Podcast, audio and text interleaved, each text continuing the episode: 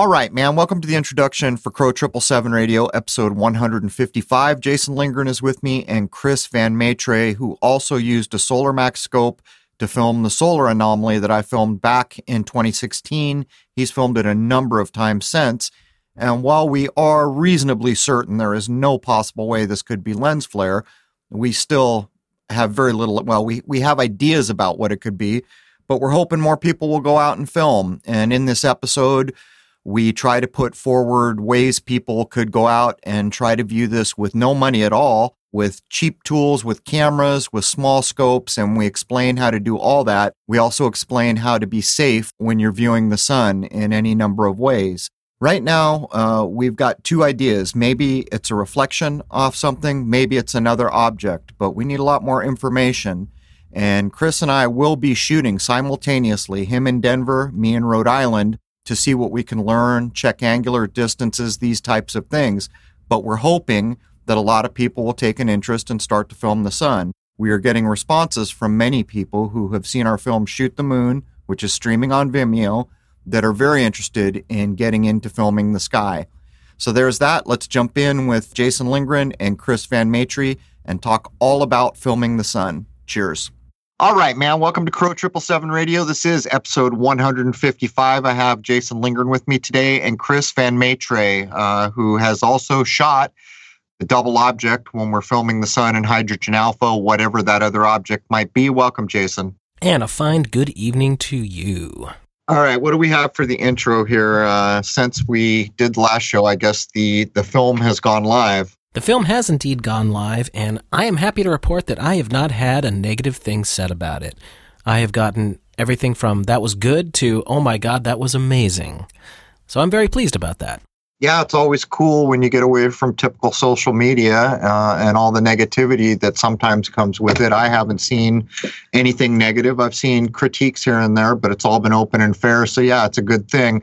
Uh, we've seen a lot of people saying they're going to get interested in filming the sky, which is a great thing. Yeah, I've been monitoring our social media pages a lot, and a lot of folks are definitely interested. So it's it's very nice that we've inspired that. I think that's wonderful. Right. And in this episode, we're going to be talking about what I shot in 2016. Chris Van Maitre has also shot what I shot in 2016 using a hydrogen alpha telescope. I was also using a full spectrum converted Canon DSLR for part of the filming that I did. But during the course of this, we're going to actually address um, how people can start to film the sky and get involved here. And we're going to try to do it from zero cost all the way up to owning cheap telescopes or for people who want a full blown just go buy a new telescope. We'll try to cover these things. Anything else for the intro, Jason? You did a show this morning, if I recall correctly.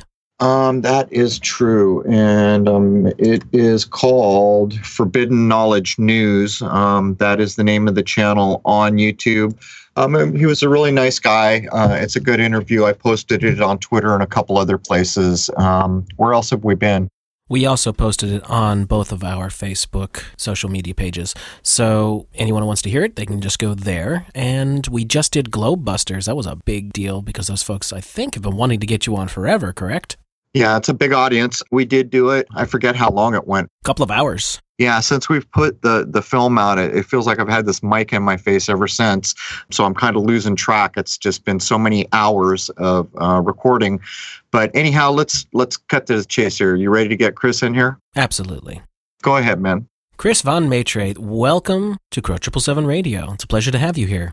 And it's a pleasure to be on. Thank you guys for having me on. I think the best way to start this discussion would be to explain who you are, Chris, and why you're doing what you're doing, because I actually think it's kind of humbling, if I may speak for Crow slightly. Well, I'm a land surveyor, and I've always been interested in the sky. And Crow was the one that inspired me to get out and start shooting the sky. So I started on the moon with my 70D Canon and my 500 millimeter lens. And got to looking on the internet to see if I could find amateur uh, footage of the sun or anybody that had done work on the sun. I didn't see any. So I decided I'd go out, purchase a solar telescope with a double stack on it, and start photographing and videoing the sun. with my hydrogen alpha telescope. Right. It's actually the same gear setup that Crow has, correct? Yes, the exact same. And this is very interesting because you, of course, were getting similar results. And what we're going to talk about here are the discoveries that you have made. So, Crow, why don't you lead us in uh, as far as what you shot and when to bring everyone up to speed on the double sun situation, and then we'll take it from there. All right, we're using the word double sun, but let's make it perfectly clear. Um, this is all being vetted out. We're trying to learn more. We really don't know certainly what we've shot here. So let's get that on the record and be fair. Uh, I think one thing we are certain of, and I'll ask Chris here in a second, is I think we've proven that it's not possibly lens flare of any kind. Do you agree with that, Chris? Yes. Okay, so there's two of us who have quite a bit of experience with telescopes, and actually, Chris also has a very large Celestron scope. Um, I saw a picture of it. Is that an 11 or is is that like a, a nine, Chris, that you have your Celestron? It's an eight inch. Oh, it's an eight. Um, I knew I was in the ballpark. I could only see the rear cell um, from the image you sent me. Um, so I, I think confidently we can we've proved that it wasn't lens flare. Now I shot this the first time I shot it was back in 2016 in March um, what got me looking in the way I did. And I guess maybe I should preface this.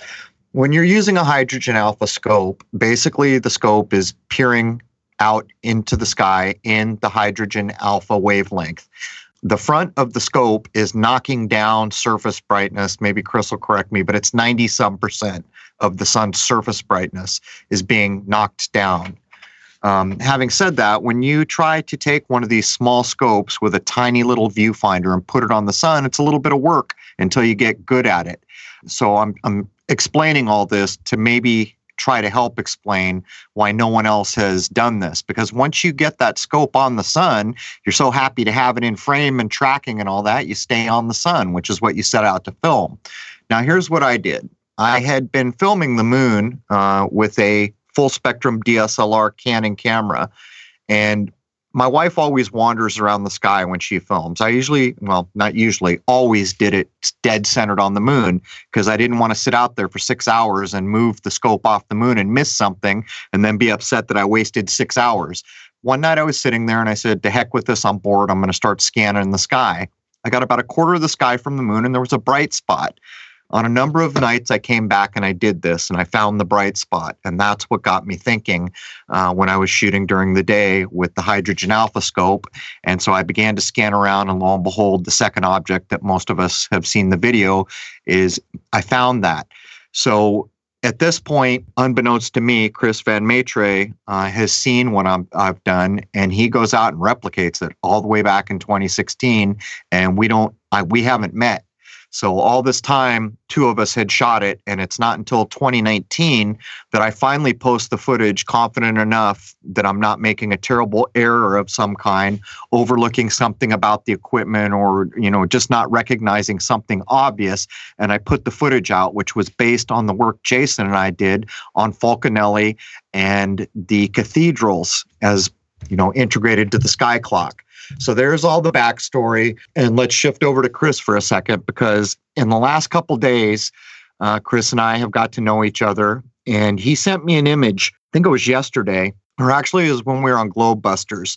The Hydrogen Alpha Scope has a little tiny viewfinder. It's like a pinhole viewfinder, and it has a little film across the front of it that knocks down the surface brightness of the sun. So with your naked eye, you can look through to try to help acquire the sun. Chris noticed on the back of his pinhole viewfinder there were two dots that look like two suns. And I think that's very intriguing. So I'm going to hand it over to you, Chris.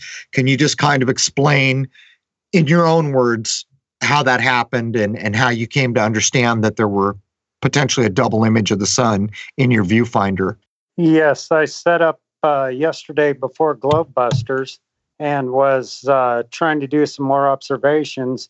And in doing so, I was panning my scope around and I noticed that I had two bright spots through the viewfinder. So I ran in, grabbed my camera, and took a shot of it. Now, last night I went out and was able, right before sundown, to set it back up again and get the viewfinder to uh, do the exact same thing. and I tried to get both the sun that we see and the one that we don't in the camera as far as uh, video on it. Once I started playing around with it, though, I noticed, Crow, that it did kind of like refract through the eye hole to create that second image at the back of the viewfinder. So, what you're saying now is you think the double image that was seen in your viewfinder is some sort of refraction? Yes. Well, that's actually kind of a relief to me because you heard me when I first saw the image. I said, How is that even possible? Um, and then I stepped back and I began to try to think it through.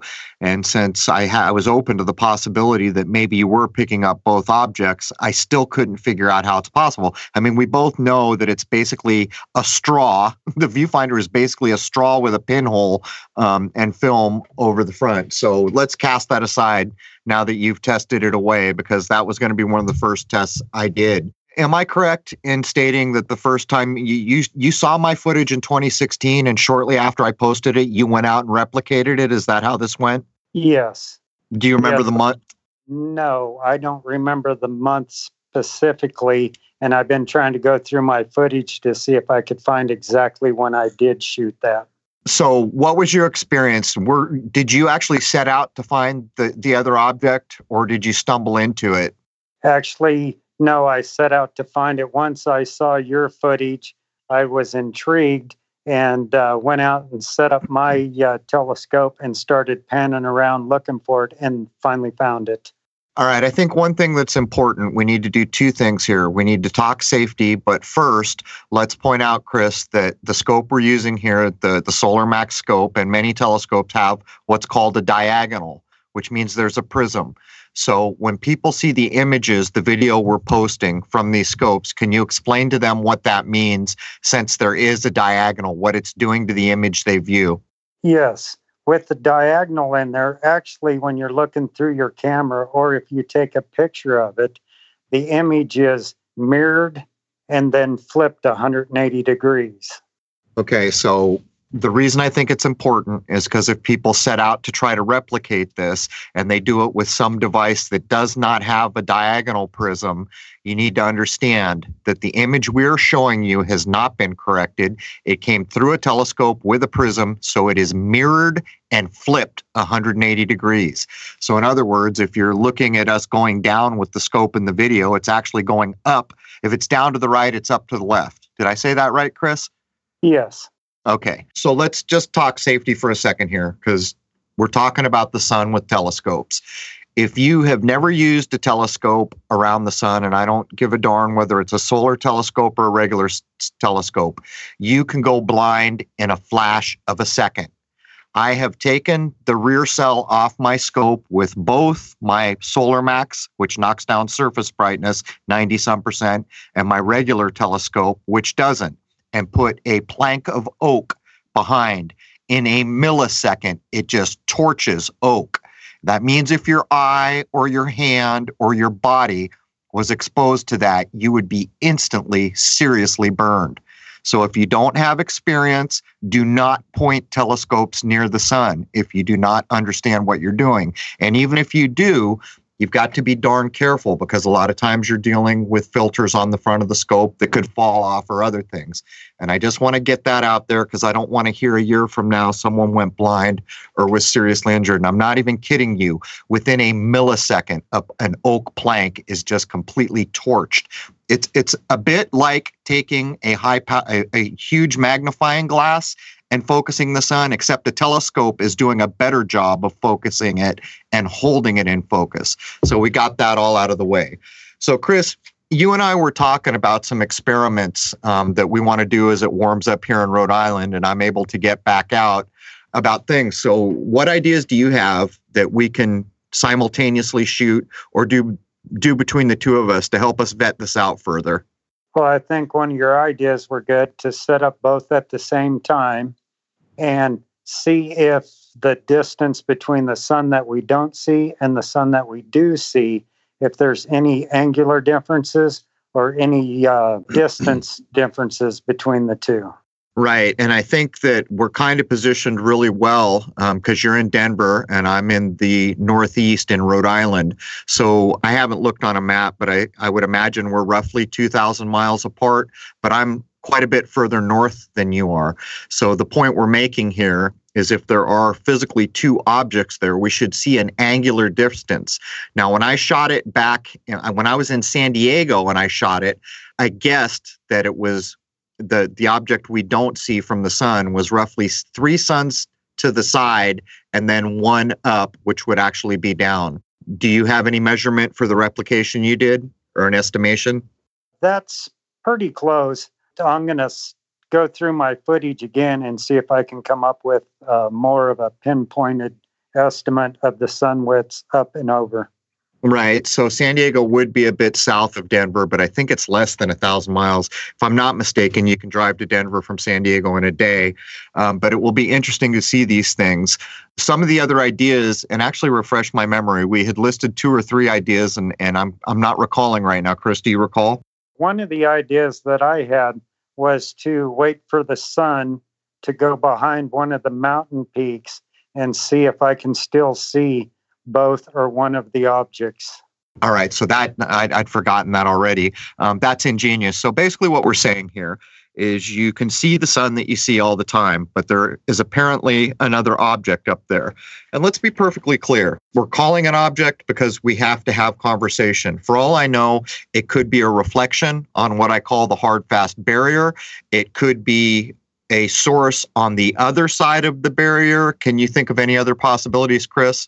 No, I like the idea of it being a reflection, one off the atmos plane or uh, the projection that we cannot see with our eyes that actually projects the object that we call the sun that we actually see. Right. That's that's the one that I like too. And when I say I like, um, it's just because I think there's merit there. Uh, anyone who's seen the old Masonic tracing boards will often see the two pillars that you always see, the checkered floor that you always see, but the sun and moon will be near the top of the frame, and there's like clouds above the sun and moon, and there's a hole in the clouds with light clearly coming in, hitting the sun we see. Quite often, there's angels holding lenses that is lensing the light that we see down to the ground. So uh, I've wondered, is have we started to uncover what's being encoded there? But anyhow, Jason, do you want to jump in on this?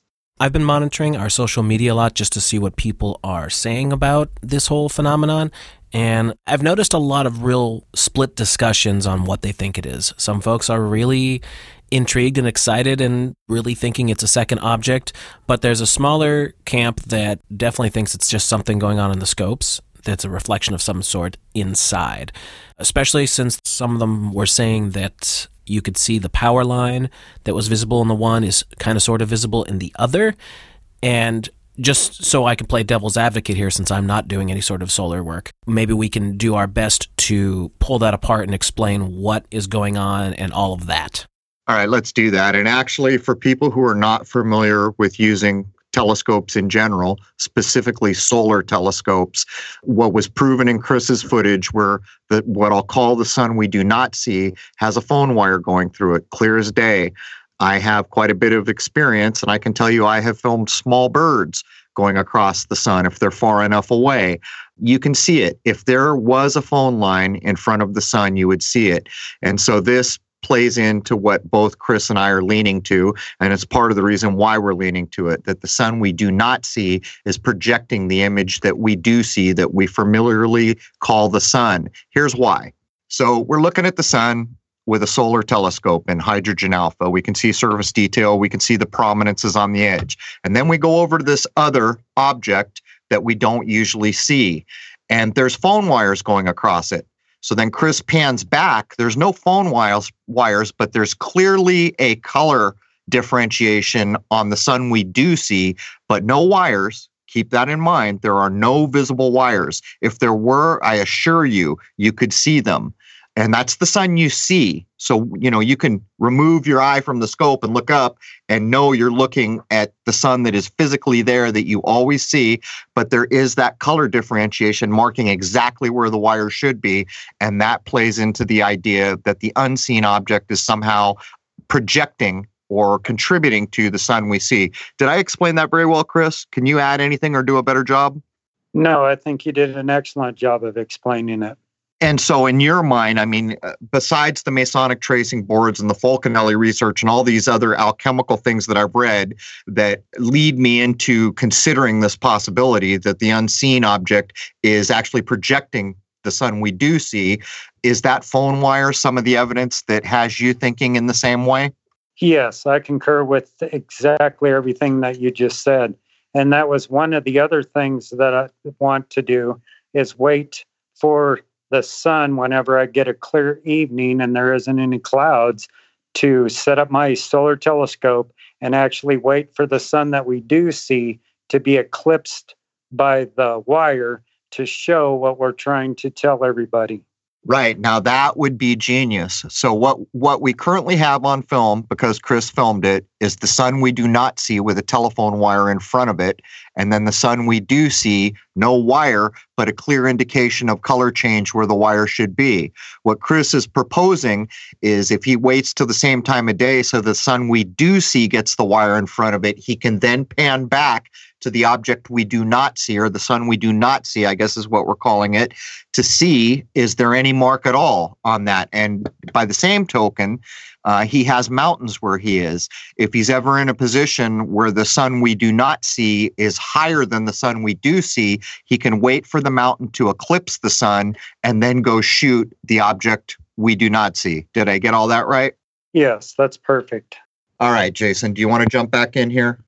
I'm trying to think how else to address this because I know a lot of folks are just really doubting the fact that there is a second object up there, and perhaps this might be a good time for us to revisit some of the ancient texts that we were referencing before about the triune God concept and how let's uh, put it maybe like the Father, the Son, the Holy Spirit, that concept. And that would be the sun we do see, the sun we don't see, and then the moon. I, I believe I'm explaining that correct, right, Crow? Well, that that is the idea, and we used it. And, and this is not just something we're pulling out of a hat we're not just noticing a comparison here and making it. There are older texts that use the, the very same idea. There are Fulcanelli quotes that we used in the film Shoot the Moon that begin to speak to this.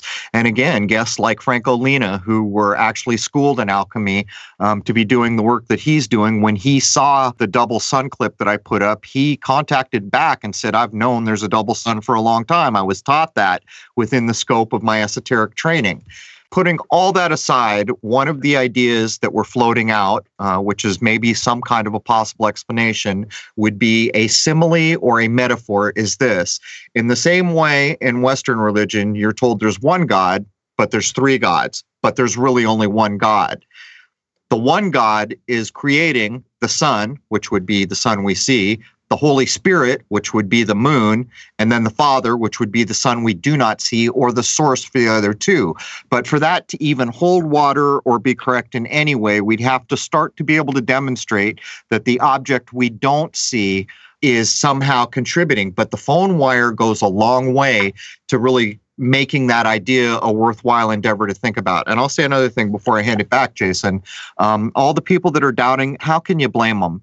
Um, when you come out with stuff like this, um, it's hard to wrap your mind around. But nonetheless, uh, I would point out during the 2017 solar eclipse, we all saw images that, that went online of people taking a regular camera, shooting the sun we do see being eclipsed, totally overexposed, and then this smaller mirrored version of the sun being eclipsed in perfect focus, showing that there were two objects there beyond a doubt.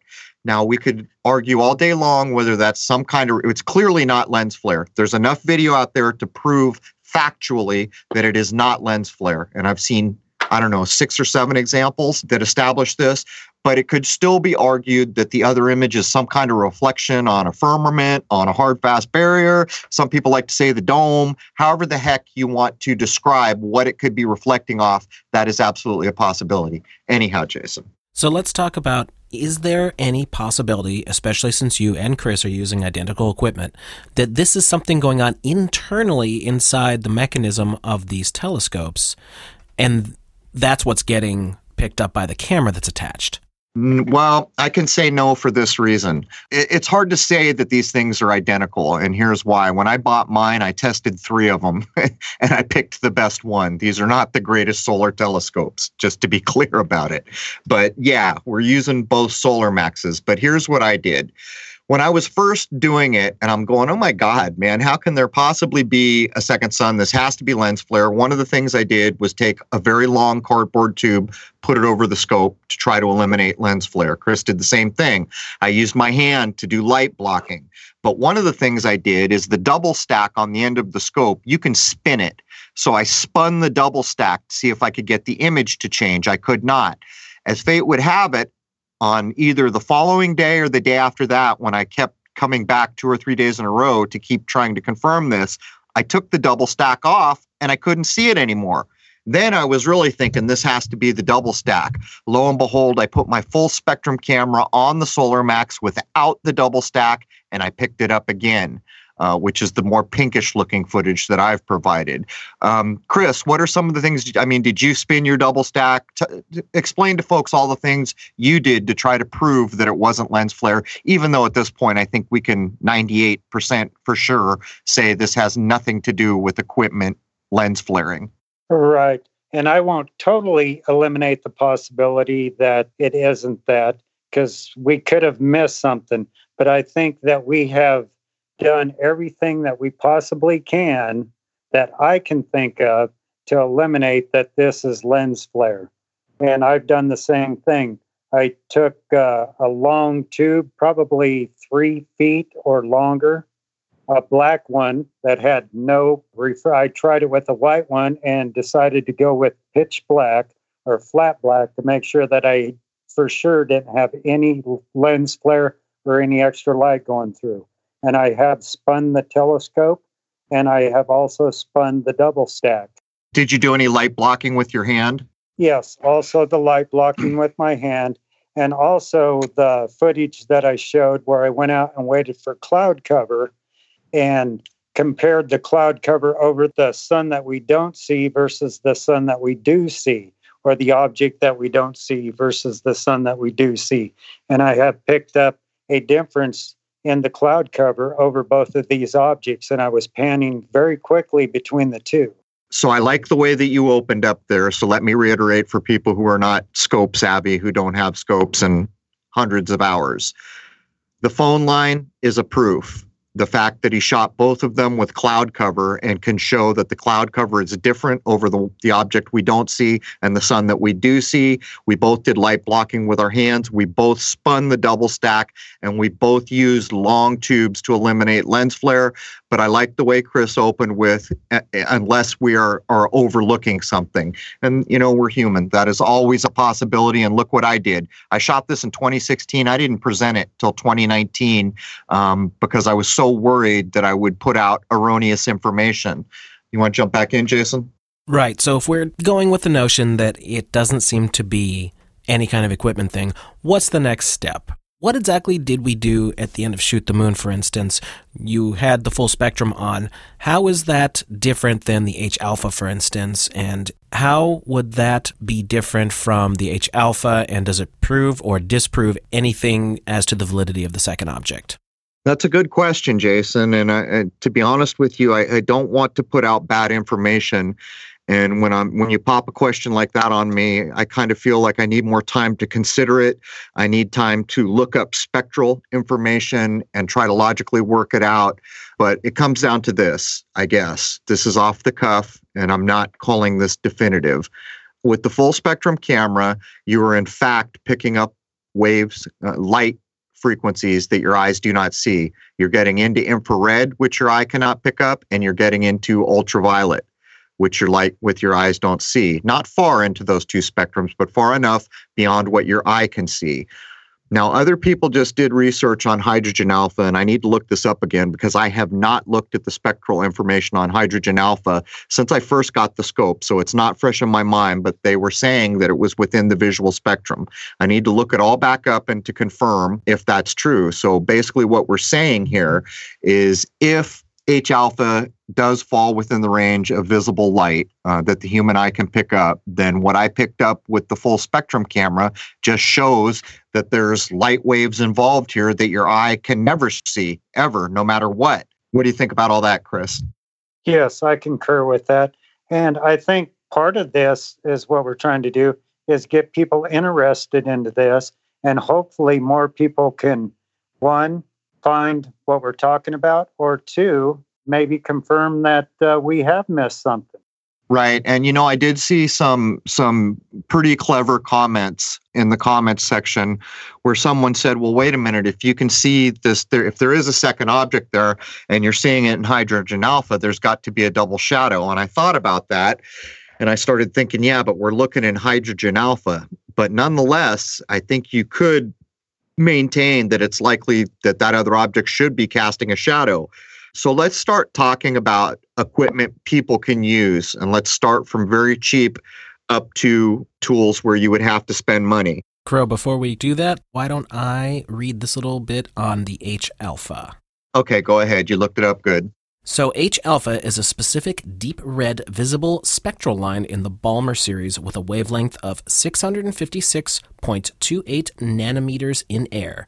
It occurs when a hydrogen electron falls from its third to second lowest energy level. H alpha light is important to astronomers as it is emitted by many emission nebulae and can be used to observe features in the Sun's atmosphere, including solar prominences and the chromosphere, which is, of course, what you have done quite a lot of. Right. And I think the important bit of that is that they've told you it's basically red and it's in the visual. And that does play back to the idea well, if there's two objects, could there be two shadows? But what do you think? Are you guys ready to try to describe some tools for people who want to get involved and try to help vet this out, see what they can film, see what they can add to what we know? What do you think? Let's start with the Boy Scout stuff, things you can do for next to nothing. Right. So I'm a bit older than most of the listeners, I think. I was born in the 60s. But when I was young, when a solar eclipse happened, you were told, don't look at that or you'll go blind which I laugh at now. But all of you can go online to look up how to make a pinhole projection device to observe eclipses. It's not quite a camera obscura, but it's a similar idea, I guess. But just look up devices that you can make to view a solar eclipse so that you're projecting it onto a piece of white paper. That is one way uh, I think that needs to be built and tested to see if we can pick up the second object. Chris, are you familiar? I mean, you're you're you're nearly as old as I am. are you familiar with the pinhole method of projecting an eclipse onto white paper? Yes, very familiar with it. So do you think there's there's maybe merit to trying to prove out a second object using this basically cost-free method? Yes, I think that would be uh, highly valuable. One, we could either eliminate whether it works or not, or uh, see if it actually does pick it up. So I would have to think about this. You know, what what if someone does do that and they get a result? Please take video, not still pictures, video of what they're doing because you'd be projecting it onto a white piece of paper. But you know, knowing that H alpha, as they describe it, is red, but in the visual spectrum, if you had things like 3D glasses where one is red and one is blue, you might try looking through that as you're doing these tests. If you could use a green piece of cellophane, a yellow piece, an orange piece, these types of ideas to try to make the evidence that you might get more evident. Anything to add, Jason? What would the 3D glasses do, just out of curiosity, because those should be pretty commonly available, and I would think.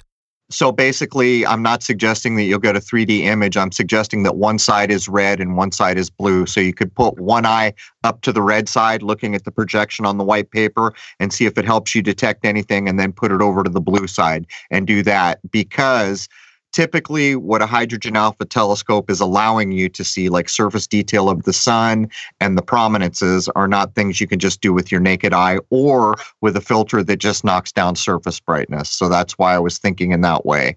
And also commonly in astronomy like if you look at the moon there will be certain colored filters you put on your eyepiece to help bring details up to be more apparent. So that's the idea behind all that. Now, again, since we're encouraging people to go and try these things, what dangers might there be with this initial suggestion? I don't see any dangers. The whole idea of the pinhole setup is to prevent the human eye from looking straight at the sun. So I don't think there's any danger there. I don't I think it's pretty simple. You're you're projecting the light of the sun through a pinhole device that you can look up online how to make it to view. They use, they typically do it for solar eclipses, so I think that's pretty safe. Okay. And are there other ways you could do on the cheap for any of this, or would we be moving to another tier at this point?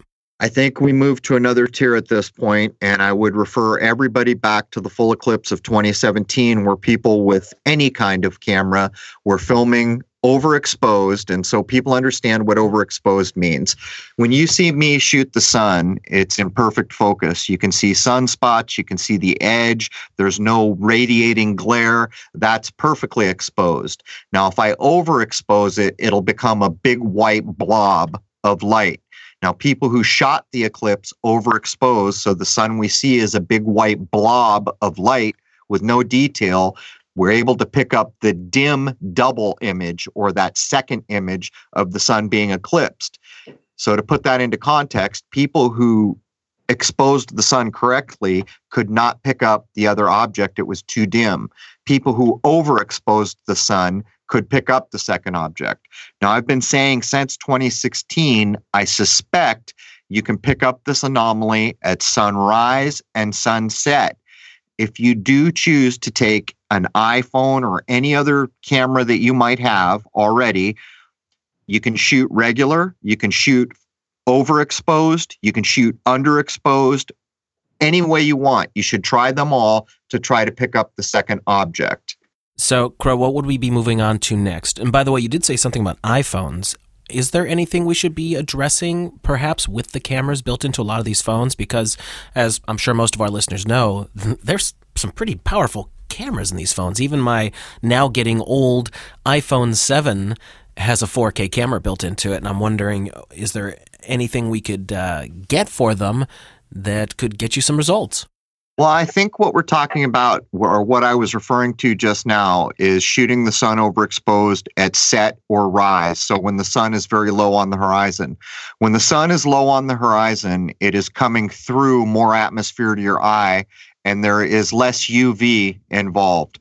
Um, the only danger is people don't want to damage their camera, but you will find even good DSLRs, you can video the sun looking straight at it for short periods of time. I would not suggest taking a good camera and videoing it, you know, so the sensor's picking up light for minutes at a time because you'll probably fry something, um, depending on how well made the thing is. But with my DSLRs, I can easily point it at the sun for a minute or less and get good footage.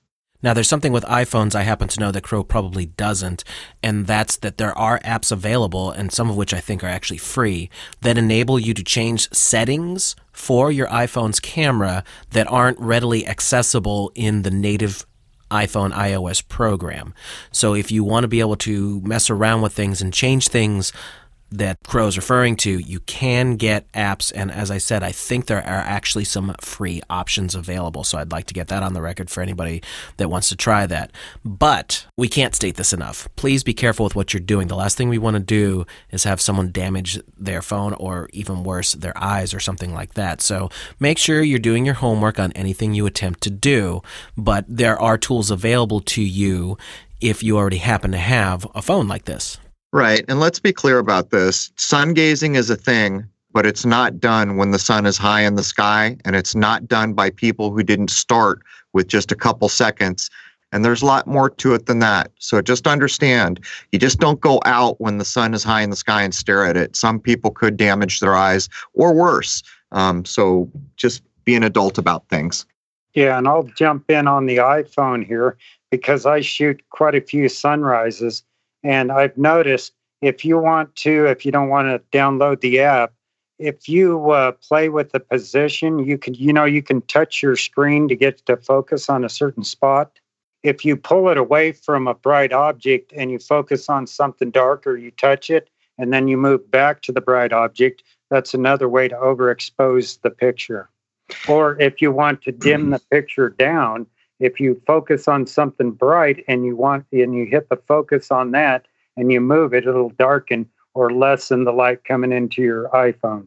Right. And let's be perfectly clear here. My contention is that the second object is visual or visible in the visual spectrum at sunrise, at sunset, and it's been proven uh, during solar eclipses when when uh, when the sun is being eclipsed.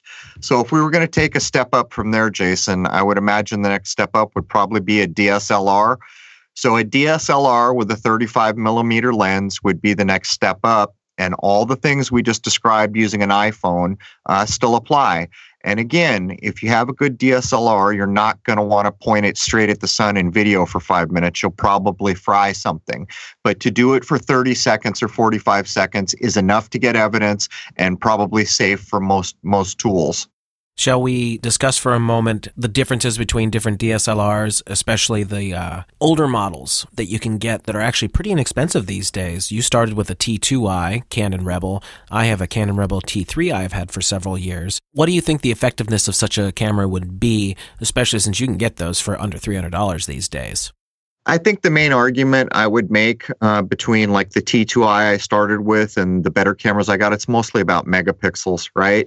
So if you film something and there's a lot of megapixels, when you get the video, you can zoom in a lot more if you have more megapixels. I think that's the main difference. Clearly, there's quality differences. The more expensive, the better quality the camera is. But there's nothing that would stop someone from using a Canon T2i, which probably at this point, Jason, I imagine you could probably pick those up for a hundred bucks at this point or less, couldn't you? Well, I'll take a look, but I know that they are pretty inexpensive these days. The, uh, the big difference between the T2i and the T3i, right off the top of my head, it's got a flip screen as opposed to the LCD viewer being into the back of it. And I notice that that's just a light years difference. Just being able to position yourself and being able to move that little window around as opposed to being totally locked into just what's on the back of the camera where you'd have to stare right at that as opposed to having something that's adjustable. In other words, any DSLR with about 16 megapixels or better uh, would be enough to start to, to provide proofs. But I think the next step up from that, you start to talk about telescopes. So, Chris, let's first talk about the Solar Max Hydrogen Alpha scopes. For my part, uh, I've told the story a lot of times how my first telescope that discovered the lunar wave was made in the 90s in America, and it was Meade, and I loved it. And that scope still goes strong. Unfortunately, Meade telescopes are no longer made in America. I later purchased a 12 inch. It failed, it failed, it failed. I made them take it back, and I swore that I would steer everybody clear of making that mistake.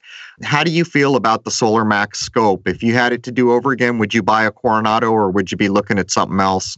No, I would probably look towards something else. It is a good, decent scope.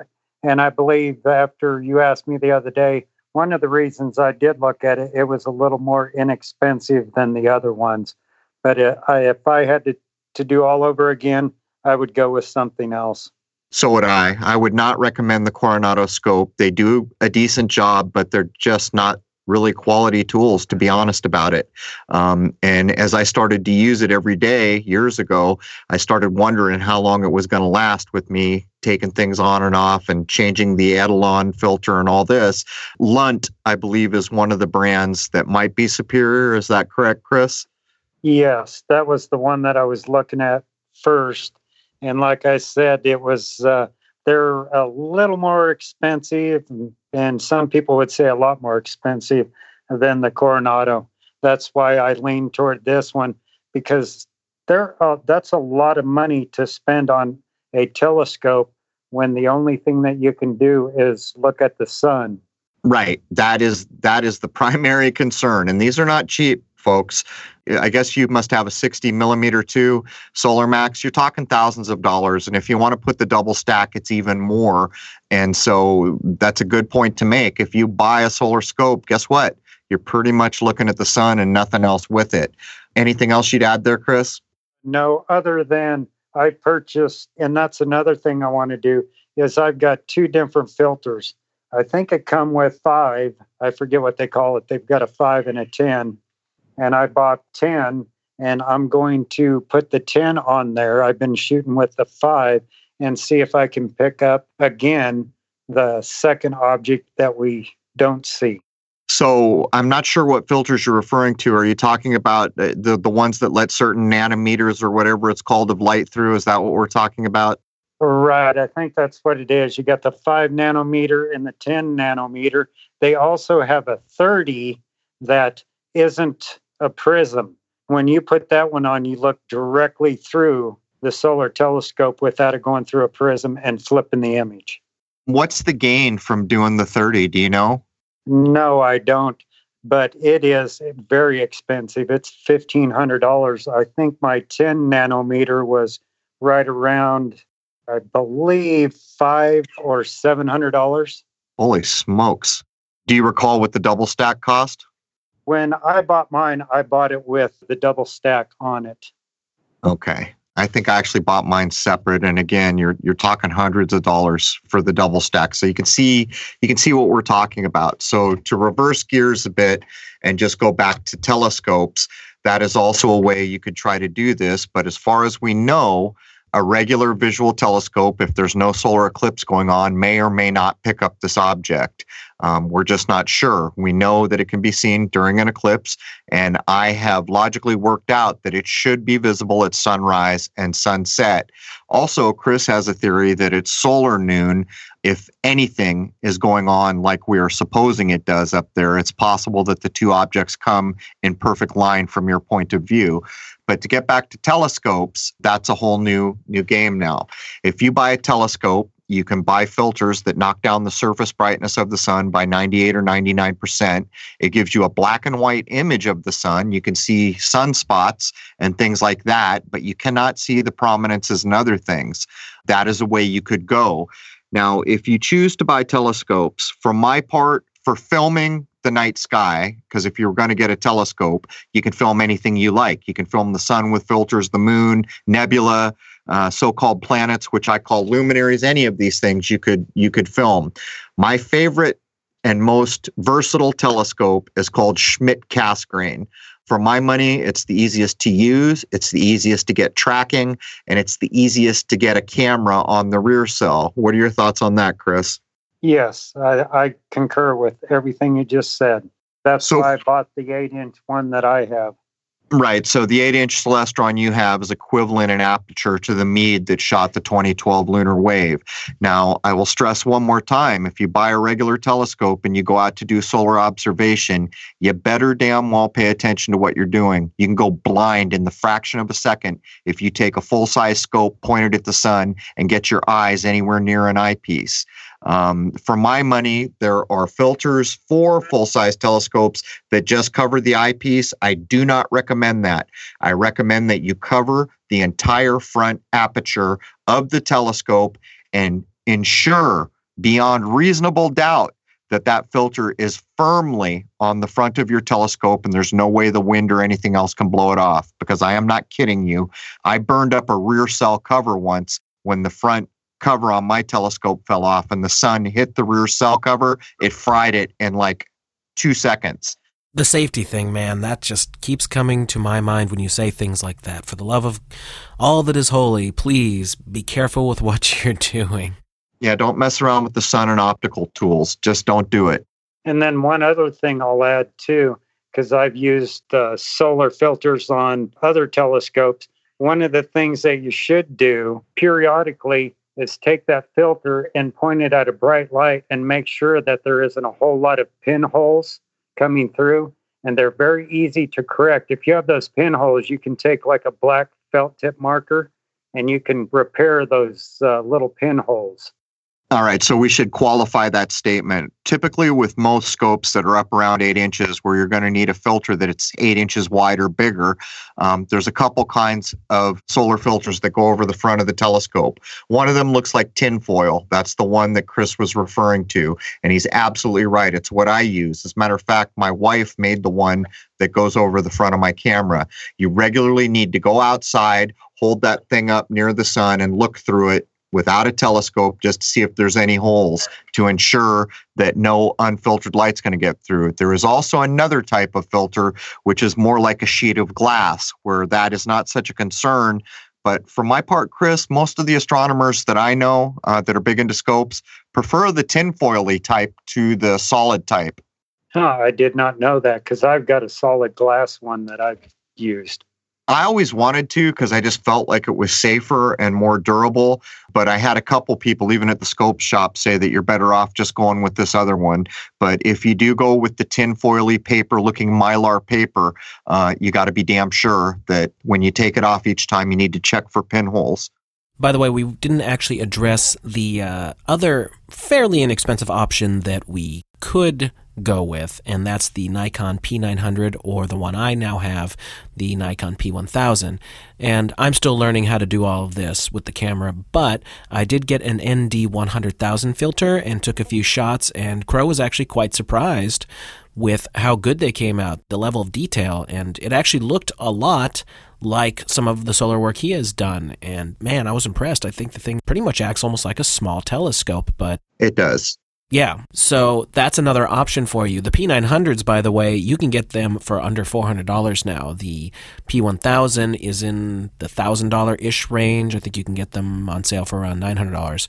But I'm very, very impressed with the zoom capabilities on them. The only thing I'm not overly blown away with are the uh, sensors on them. It's a small sensor for the size of the camera and the, the zoom capability, and I'm mildly conspiratorially minded about that. That you have such an incredibly powerful tool with that massive zoom. If it was paired with a much larger sensor, I think you could do incredible things with that in comparison to that small sensor. But what do I know? Yeah, in other words, why the hell doesn't the P1000 have 36 megapixels? I hear you. Um, but to, to be fair, um, when Jason showed me the solar, he has a solar filter, just a standard one that knocks down surface brightness. When he showed it to me, I immediately recognized that if someone showed me that image 10 years ago, I would have been certain it was shot with a telescope. So those are very capable cameras. And again, if someone does have the P900 or P9000 with all that optical zoom, one critical thing to remember is don't be coming with still images as evidence. The problem is you cannot vet a still image. If you pick up a second object and you are videoing it and you move your camera around, it will absolutely be easy to prove whether second or third objects are lens flare or not. And that's a critical thing to remember. If you just take still shots and think you've got something, the problem is is it's valueless. It cannot be vetted in, in any way that I'm aware of to show whether or not that's lens flare. When you have video and there are two objects, the objects will remain equidistant from one another where the lens flare will not. The lens flare will be wholly dependent on the planar angle of the face of your lens to the light source. Now, the one thing I would like to add in before we close out here is the additional gear that I highly recommend to go with either of those cameras. And I can just tell you what I have and the experience I've had with them, but I cannot recommend a good tripod enough. I use Sirui, S I R U I.